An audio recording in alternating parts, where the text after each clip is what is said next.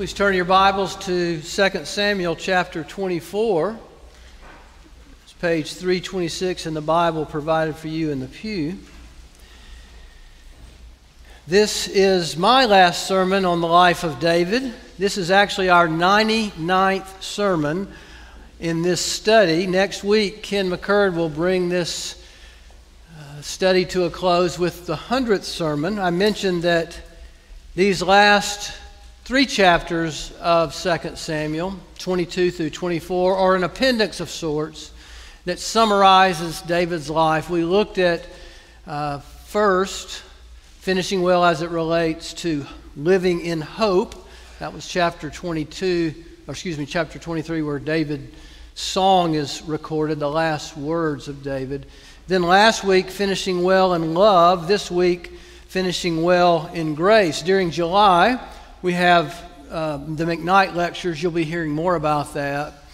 And then, and I'll be away some in July on study leave as well as time with family. But beginning in August, we'll begin in the Gospel of John as we commend the greatness of God in Jesus Christ as seen through John's unique gospel. But here we're focusing on finishing well. And we only finish well by grace. We know that we're saved by grace. Ephesians 2 says, For by grace are you saved through faith. It's not of yourselves, it is the gift of God, not as a result of works, lest anyone should boast. Grace saves us, but the Bible teaches that grace also keeps us. And not only does grace save us and keep us near to God, grace changes us. And it's appropriate for, for us to ask the question how are you growing in grace this morning? In 2 Peter, Peter says, Grow in the grace and knowledge of our Lord Jesus Christ. James says, God gives a greater grace. Are you growing in grace? Well, we'll see in this chapter that God is putting in place the permanence of His grace manifested in the establishment of the temple. In some ways, you could say 1st and 2nd Samuel is moving Israel from this nomadic people who are now settled into the promised land from worship in the tabernacle to worship in the temple. In the last chapter, David will purchase the, thresh, the threshing floor from Araunah and that will be the floor of the temple, which is God's monument of grace. But we'll see here that though grace is free to us, grace is not without cost, and it's not without punishment. In many ways, as you grow in grace, you recognize that grace is more terrifying than you've ever imagined, even though it's more beautiful than you could ever imagine. We're going to see in this text references to the wrath and anger of God. The parallel passage in First Chronicles speaks of Satan's lurking influence to deceive the people of God.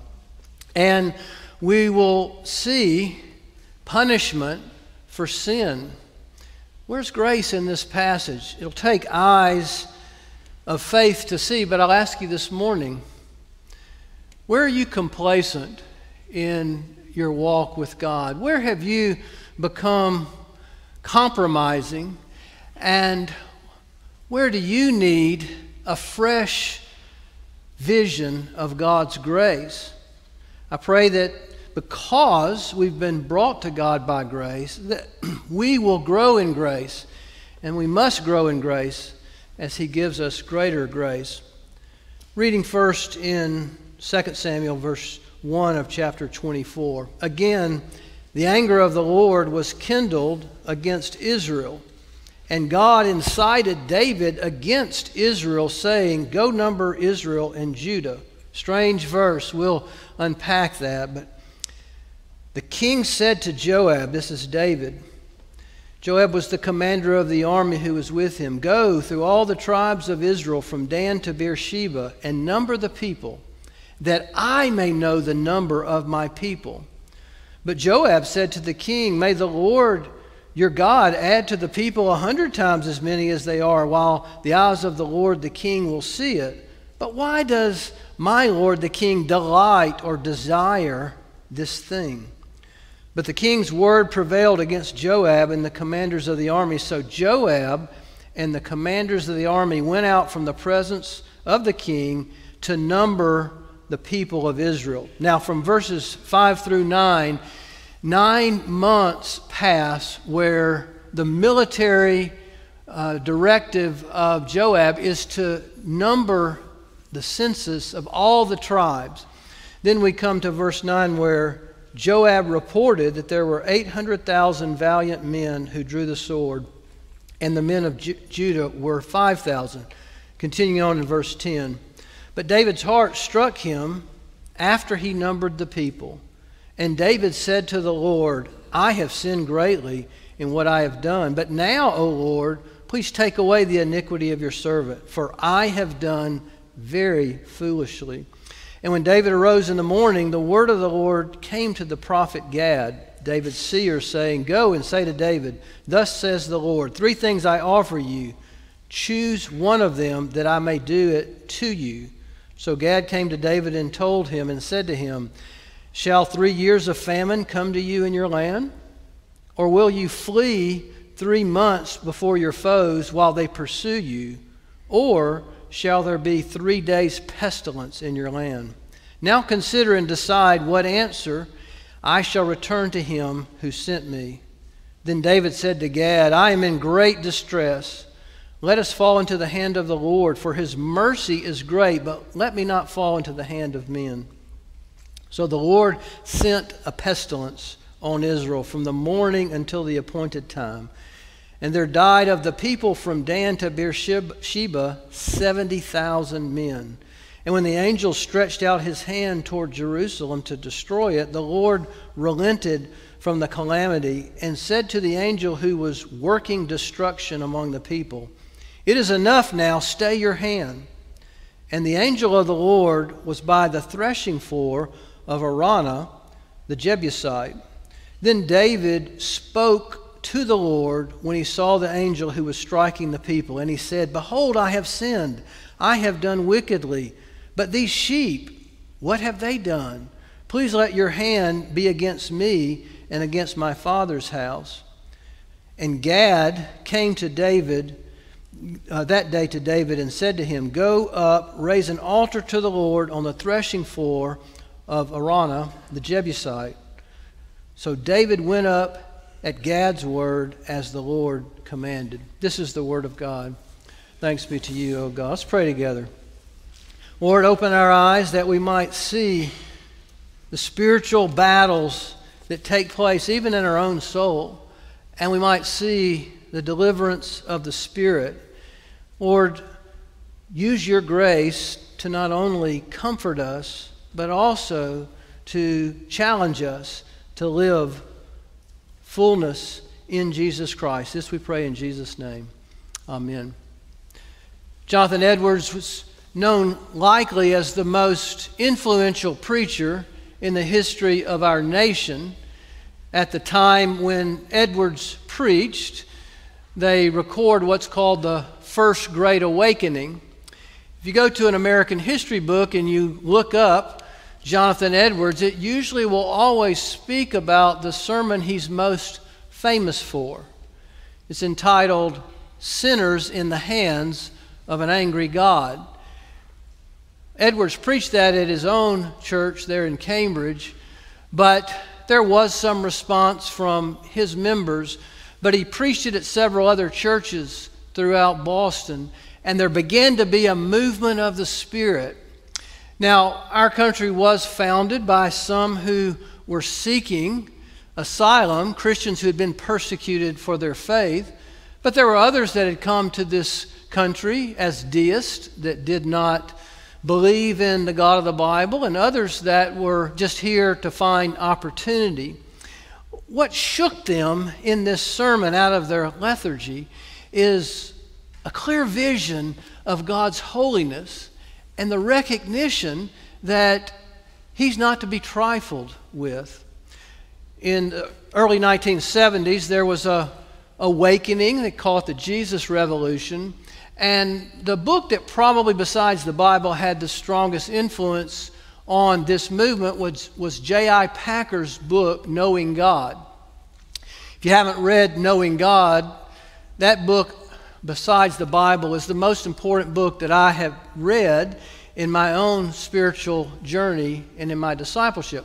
But in Knowing God, J.I. Packer talks about how does God's grace operate in our lives. And it's in the chapter called The Goodness and the Severity of God. This is what we see in this text here. We see grace in operation. We see the goodness and the severity of God. And He's not to be trifled with, we will learn. But Packer answers these questions What is the purpose of grace? The purpose of grace is to give us an ever deeper knowledge of God and an ever closer, intimate relationship with God. The purpose of grace is to give us a deeper knowledge of God and an ever intimate closeness in our relationship. So, how does God, Packer asks, execute or prosecute his purposes in grace? And this is what he says. Not by shielding us from the assault of the world, the flesh, and the devil, not by protecting us from burdensome and frustrating circumstances, nor even by shielding us from troubles that are created by our own temperaments, personalities, or even our own sins. But rather, God exposes us to all these things so as to overwhelm us with the sense of our own inadequacy and to drive us to completely cling to Him. He uses the illustration that when a child is walking with a parent along in the forest, along the trail, the child wants to explore into the trees in the woods and doesn't want to hold the parent's hand. But then when the child hears a noise, the child hears some movement in the distance, the child runs back to the parent, takes that hand, and is reminded that their safety is the nearness that that parent provides. Packer says God is constantly comforting us by confronting us with warnings. These warnings that we see in this text are like those warning signs on a busy interstate at night. The lights are flashing. Warning, warning, warning. This text is here not only for David and for Israel, it's for us. And it's a warning that we're not to ignore the grace of the Lord Jesus Christ. Grace is both warnings and reward. Now, you'll notice in the text the phrase, the anger of the Lord burned against Israel. And oftentimes, when you see in the Old Testament that phrase, it's unsettling for us.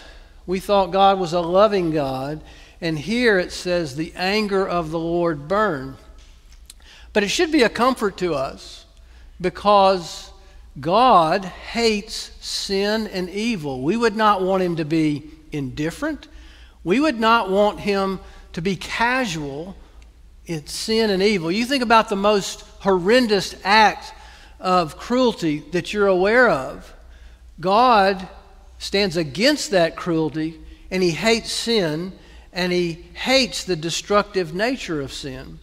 And here it says, the anger of the Lord burned. But the confusing question here is it says that God incited David to take the census. And then God turned around and held David accountable for his disobedience. It is confusing, isn't it, that God incited David against Israel. Israel was in sin and David was in sin. But what does this mean, God incited Israel? Well, to make it even more complicated, if you read the parallel chapter in First Chronicles in chapter 21, it doesn't say God incited David against Israel.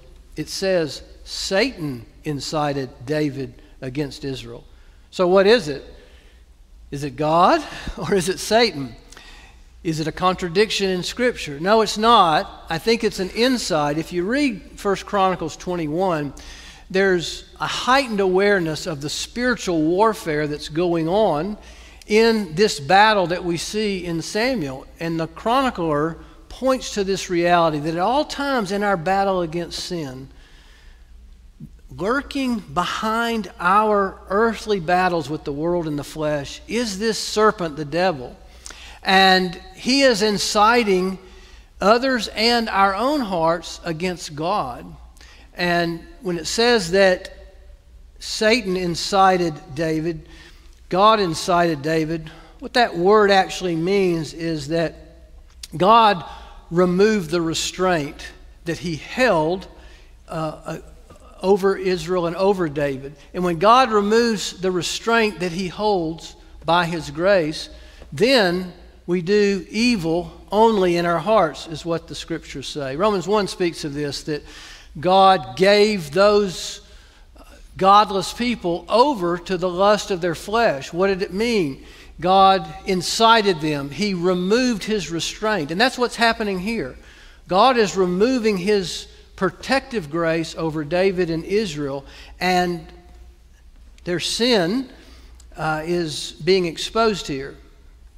And Satan is inciting evil and tempting, much like in the garden of uh, Gethsemane, excuse me, in the garden um, of Eden. You recall that the serpent came to Adam and Eve, and the serpent asked Eve, "What did God say? Did He really say that?" And the serpent was distorting the truth of God, and Adam and Eve disobeyed God, and it said that they hid from God. They hid to cover their nakedness, and they hid from God. We're told in Genesis that God came pursuing them. They were hiding, and God was seeking. God is pursuing. And here, God is pursuing David and he's pursuing Israel by the uncovering of their sin. Many of us, when we think of grace, we think of grace as some kind of warm weighted blanket that just comforts us no matter what we do. Now, it is true that God loves us no matter what we do, but it's not true to say God loves us and it doesn't matter what I do. It does matter what you do. And as you obey God, you experience the reward of relationship. And as you disobey God, as you uh, ignore His grace in your life, you bring judgment and consequences into your life. God incited, we see here, by removing the restraint. And what is the sin? Well, for David, apparently it was pride or insecurity. Uh, Satan is always lurking to see pride and insecurity in our life, to incite that sin that we might disobey God. And yet, God is going to speak, God is going to seek, God is going to confront. He's going to confront our sin to liberate us from the destructive consequences of our sin.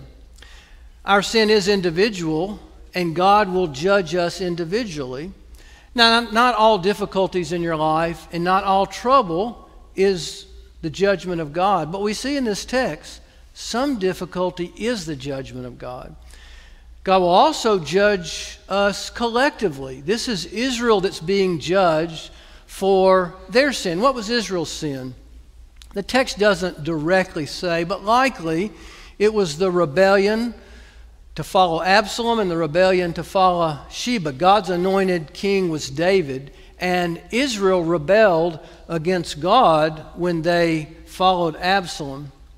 It also means that there's a collective blessing, both individual when we obey God and when we, as a body, as a family, as a church, even as a nation, as we obey God. I think the explanation is best seen in Exodus chapter 30 about why David was being judged. Turn to Exodus 30. It's on page 83 in the Bible provided for you in the pew.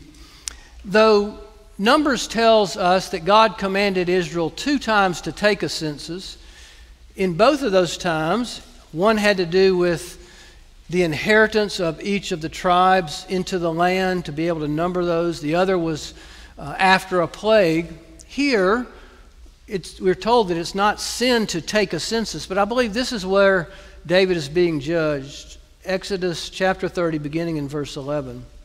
The Lord said to Moses, When you take the census of the people of Israel, then each shall give a ransom for his life to the Lord when you number them, that there be no plague among them when you number them. Each one who is numbered in the census shall give this half a shekel according to the shekel of the sanctuary. The shekel is 20 gerahs. Half a shekel is an offering to the Lord. Everyone who is numbered in the census from 20 years old and upward shall give to the Lord's offering.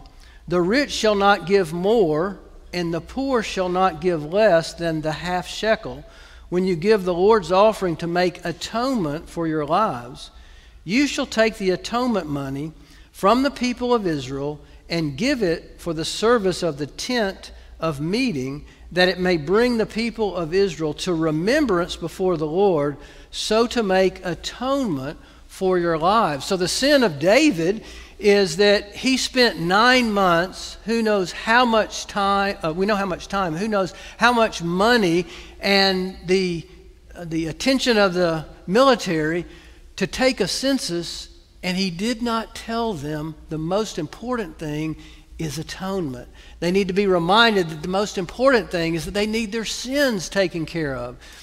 He apparently wanted to count the army to know how he would stand against the enemy which the Lord had forbidden and said, Your only hope is my strength, not your own strength. David, even in the Psalms, has declared that it's not chariots and horses that we trust in, but we trust in the Lord our God. And yet, here, because of his insecurity or arrogance, David fails to obey God.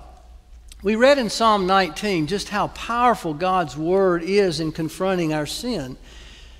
We read, The law of the Lord is perfect, restoring the soul. The precepts of the Lord are right, rejoicing the heart. The testimonies of the Lord are sure, enlightening the eyes. The fear of the Lord is clean, enduring forever. The judgments of the Lord are true, they are righteous altogether. They're more desirable than gold. Yes, much fine gold sweeter also than the honey and the drippings of the honeycomb. Moreover, this is most important, by them thy servant is warned. In keeping them, there is great reward. David recognized that God's grace is his word given to us both to warn and to reward. I was, uh, well, let me move to point number two. How does this move David? It moves him to confession. This confrontation moves him to confession. If you notice in verse 2, he says, it says that David's heart struck him. That's conviction of sin. And then it goes on to say that he confesses to the Lord, I have sinned greatly for what I have done. But now, O Lord, please take away the iniquity of your servant, for I have done very foolishly.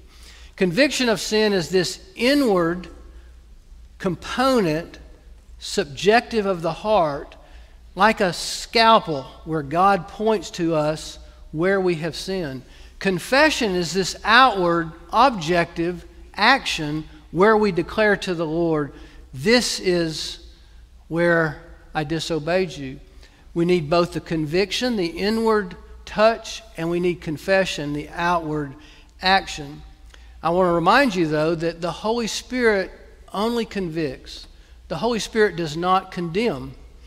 If you have a general sense of guilt, if you feel shame, if you feel unworthy, that's not the work of the Holy Spirit. Romans 8 says there's no condemnation for those in, that are in Christ Jesus. The Holy Spirit is bringing light to a place that is causing you to stumble, that is hindering your relationship with God, that's keeping you from seeing with spiritual eyes the work of the Spirit. The Spirit will convict us, John says, of sin and righteousness and judgment. And our response is to confess that. As David confessed this iniquity and said, I have done foolishly, we have that promise that God will cleanse us. and He will cleanse us from our foolishness and protect us. But conviction is specific. I was at General Assembly and I talked to Zach and Sheffy Rogers. Zach's the new pastor at Grace PCA Church in Peoria, Illinois. He followed Bryan Chapell, who's now our stated clerk. Zach's 32 years of age. He was the campus outreach director, and the church called him to be the pastor of the largest PCA church in the Midwest. So we were talking, we had lunch together, and I asked him about what God was doing in his church. He said it's a youth movement. God's bringing a lot of young people to our church, not just through campus outreach, but a lot of young people. And I said, Well, what are you learning about Gen Z and the youth movement? he said, Well, they think that they want the gospel, but they don't understand the gospel. They think that they want grace, but they don't understand grace. I said, Well, what do you mean? He said, Then Sheffy spoke up. She said, It's like this. This is what they think a great sermon is. The pastor stands up and says, I'm awful, I'm awful, I'm awful. Oh, by the way, you're awful, you're awful, you're awful. And oh, by the way, we're all awful, we're awful, we're awful. But you know what? It's okay. God loves you. And we think that's grace. And I said, Well, what should we be preaching? He said, Well, not that we're awful, we're evil. Not that we're resistant or broken, but that we rebel. That's what the Bible says. Because when we admit, as David says, I have done very foolishly in your life, I'm not just broken, but I stand in need of a Savior. I need someone who can forgive me of that sin and cleanse me from that righteousness. And we see our need for our Savior, and that's the power of grace. But confession is not easy. Confession is very painful. Those that I've talked to or heard confessing their sin, they recognize that they have betrayed God. They are begging God to change them.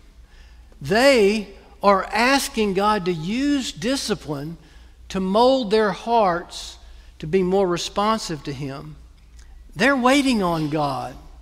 Confession is deep and real, but it is cleansing. You know, tonight we'll have healing prayer after our communion service. Why do we do healing prayer after communion? Well, James 5 says that if you are in need of healing, approach your elders, ask for prayer, and ask them to pray for healing. But it also says, confess your sins and ask for healing. It could be that your difficulties may continue in your life because of unconfessed sin. It could be because of rebellion. Now, not all problems and difficulties are directly tied to our rebellion, but some are. In this text, we see the consequences here because of their sin. Even in God's judgment, though, we see mercy. If you'll notice that God asked David what will it be? He gives him three choices for the consequences of his actions. He says, three years, three months, or three days. It's a question of longevity. And then he says, famine, war, or disease. It's a question of severity. And I, as I studied this, I wondered why did God ask David to determine the judgment? Well, later we'll see that God asked Solomon what he would desire when he becomes king of the people. And Solomon asked for wisdom. I believe God is testing David's heart. And David's answer is he throws himself on the character of the Lord. I'm in deep distress. I fall into your hands, O Lord, for your mercy is great. He says, Lord, whatever you desire, I don't want to fall into the hands of my enemy, but whatever you desire. And we're told that God judges Israel and David, and these consequences, even then, God is merciful. He relents. He tells the angel to stop before they move to Jerusalem. Even in God's judgment, we see that He's merciful. Lastly, I think the main lesson that we see is that grace confronts us, grace leads us to confession, Grace uses consequences And then grace. Amen. And then grace consecrates us. You see, David consecrated two ways he intercedes for the people by grace, and he becomes an instrument of grace. Verse 17 says, He says, Lord, I have sinned and done wickedly, not these sheep. What have they done? Please let your hand be against me and against my father's house. David is speaking of the need of an intercessor. He's saying, If I was the Messiah these people needed, I could stand between God's holiness and the people's unworthiness. But I'm not holy, and I'm not merciful like a Messiah that's needed. He was pointing to the reality that the only one that stands between God's holiness and our sinfulness is the living Lord Jesus Christ, the God man. They need a priest, David says. They need an intercessor. But then, we'll learn next week, David becomes an instrument of grace. Now, here's the story. You'll hear more about it next week.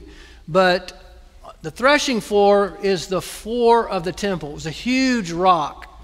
And it became the floor of the temple.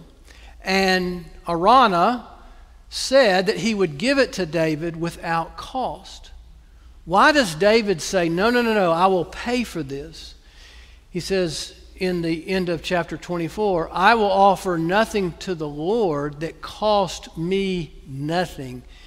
He is saying, I will pay the atonement tax. David is recognizing he could have collected thousands of shekels to point to the greatest need that the people of Israel had. And David said, No, no, no, no, no. I need a Savior who will sacrifice. I need to point the people to the need for atonement. And so he pays generously and joyously. That's a sign that grace has touched your heart. You don't feel burdened about giving your time and your talents and your treasures to the Lord. You give joyless, joyfully. You give graciously and thankfully. It is interesting that Exodus says that it's the rich and the poor that are all to pay that tax. They're all to have an opportunity to be a part of what God is doing. Let me close by telling an illustration that Ray Ortlund used to tell. At the end, I'm going to attempt to improve upon the illustration. Uh, I hope that it is an improvement, and um, I will apologize to Ray if it's not the case. But Ray used to tell the difference between law and grace by telling this illustration. He says, Before we were Christians, we were married to Mr. Law. He was a good man in some ways, but he did not understand our weaknesses. He would come home every evening and say, Did you do what I said? Did you make the kids behave? Did you waste any time? Did you complete all the tasks on my to do list? He would make demands and share expectations as hard as we tried, we couldn't be perfect. We could never satisfy him. But his remedy was all the same be better tomorrow, try harder.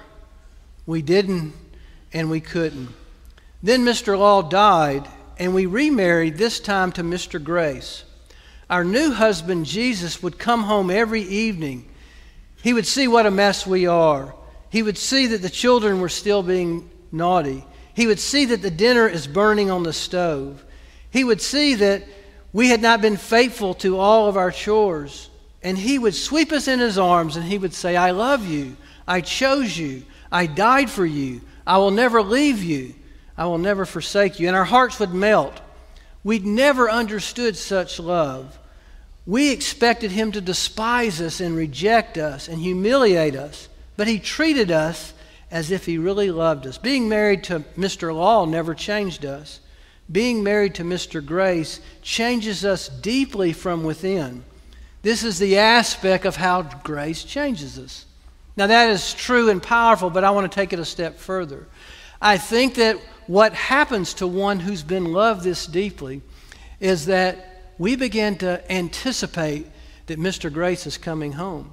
We begin to think about him during the day, and we begin to work and serve altogether differently because now this is the place where we fellowship and meet and are joined together in joy.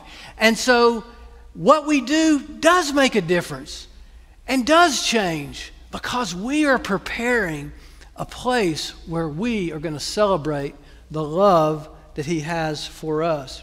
That's how grace changes us. Grace not only forgives us when we fail, but it causes us to want to anticipate. That's why we obey God. We want to anticipate the joy of relationship to Him. Let me illustrate it this way. I mentioned that in the Garden of Eden, it was a hide and seek, where when our first parents sinned, they hid from God, and they said that they wanted to cover their nakedness in shame. But grace changes us now is that we don't want to hide from God.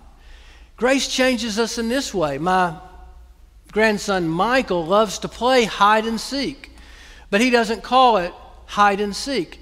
And he wants to play it over and over and over again. He says this Find me, Papa. Find me, Papa. And then he goes into another room. If he can't see me, he thinks he's hiding. And I walk around and Where's Michael? Where's Michael? And I just hear him giggling over there, and his eyes are closed. He can't wait. He can't wait for me to find him. And just as soon as I find him, he said, Do it again, Papa, do it again. Find me again. That's how grace changes us. No longer do we hide from the one who loves us. We want him to find us. We want him to restore us. We want him to confront us with his sin. We want to read the Bible and we want to be convicted of our sin. We accept the consequences of our sin because he's breaking away like a scalpel all the evil that keeps us from seeing him as our great reward. Listen to Psalm 19 again. The law of the Lord is perfect, restoring the soul. The precepts of the Lord are right, rejoicing the heart. The commandments of the Lord are pure, enlightening the eyes. The testimonies of the Lord, Lord are sure, making wise the simple. The judgments of the Lord are clean. They are righteous altogether. They are more desirable than gold, yes, than much fine gold. Sweeter also than the honey and the drippings of the honeycomb. Moreover, by them thy servant is warned. In keeping them, there is great reward. Let's pray together. Thank you, dear Jesus. You are our high priest. You have called us into the presence of God, and we can draw near with confidence to the throne of grace because we receive mercy and we can find grace to help in time of need. Thank you that we don't have to hide from you anymore. We want to be under the conviction of your word. We want your spirit to free us and liberate us to obey you joyfully. We want to be those who give sacrificially of our time and our talents and our treasures. Yes, we wander. Yes, we fail. We don't do it perfectly. But Lord Jesus, we pray that you would allow us to experience your love in a way that we love you with your everlasting love. Strengthen us, we pray. And if there's anyone here today, Lord, that doesn't know your love, that is hiding from you, that feels hurt and misunderstood, Lord, would you touch that heart? Would today be a cleansing, a freeing, a liberation for salvation? We pray this in Jesus' name. Amen.